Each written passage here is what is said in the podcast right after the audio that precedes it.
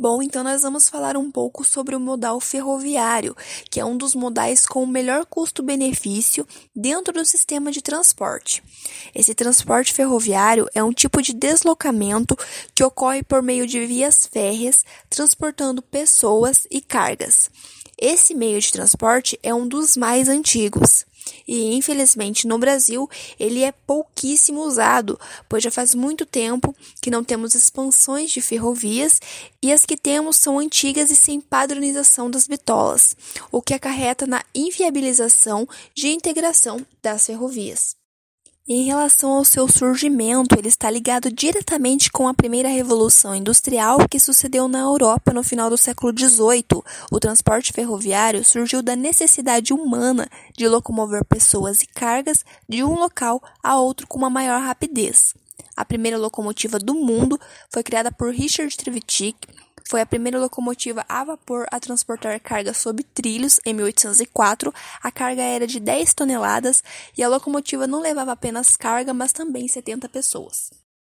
No Brasil, o modal ferroviário ocupa cerca de 29 mil quilômetros e é composto por vagões e comboio automotora ou um veículo semelhante. Esse transporte é caracterizado com operações de pontos fixos por estações e pátios de carga e descarga.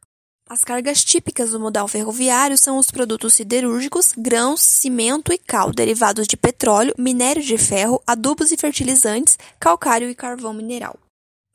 Bom, e alguma das vantagens do modal ferroviário está na grande capacidade de carga, elevada eficiência energética, baixo custo de transporte e manutenção, menor custo de seguro e de frete, menos poluente, pois consome menos recursos reduzindo o impacto ambiental, e rápido, pois não tem congestionamento.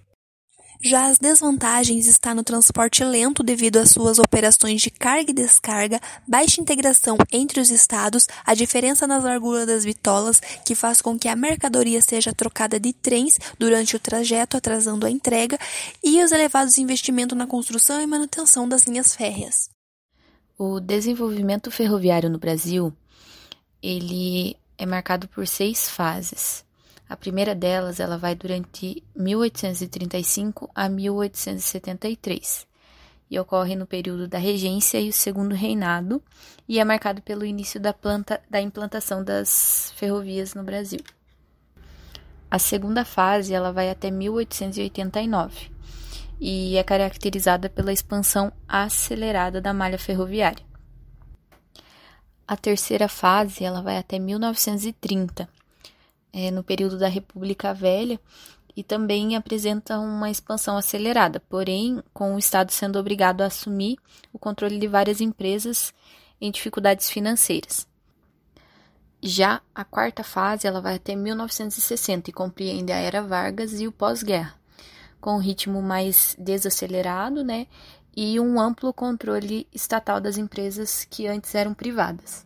A quinta fase vai até 1990 ela situa quase inteiramente a era do regime militar, estando a malha consolidada em poucas empresas públicas e ocorrendo a erradicação dos ramais antieconômicos e implantação de projetos seletivos né, de caráter estratégico. Já a sexta fase, ela ocorre no período da Nova República, a partir de 1990, né, e é marcada pela privatização de todo o sistema ferroviário nacional. No transporte ferroviário, existem dois conceitos relacionados ao material rodante, sendo eles ferrovias e vias férreas. As ferrovias, elas são um sistema de transporte baseados em trens ou comboios, correndo sobre carris previamente dispostos. Esse tipo de material rodante, ele é predominante em regiões altamente industrializadas, é, como a Europa, o extremo leste da Ásia e locais altamente populosos, como a Índia. As ferrovias elas são um meio de transporte terrestre com maior capacidade de transporte de carga e de passageiros. Já as ferrovias elas são compostas por dois trilhos paralelos destinados ao trânsito de veículos, especialmente projetados é, para tal, como bondes, vagonetes é, comboios ou trens. No caso de tráfego de comboios ou trens, as vias é, denominam-se ferrovias ou caminhos de ferro.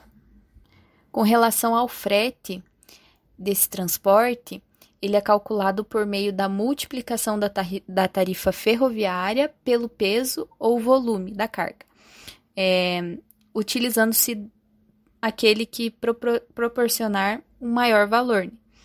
O frete ele também pode ser calculado pela unidade né, de container, independente do tipo de carga, peso, volume ou mercadoria.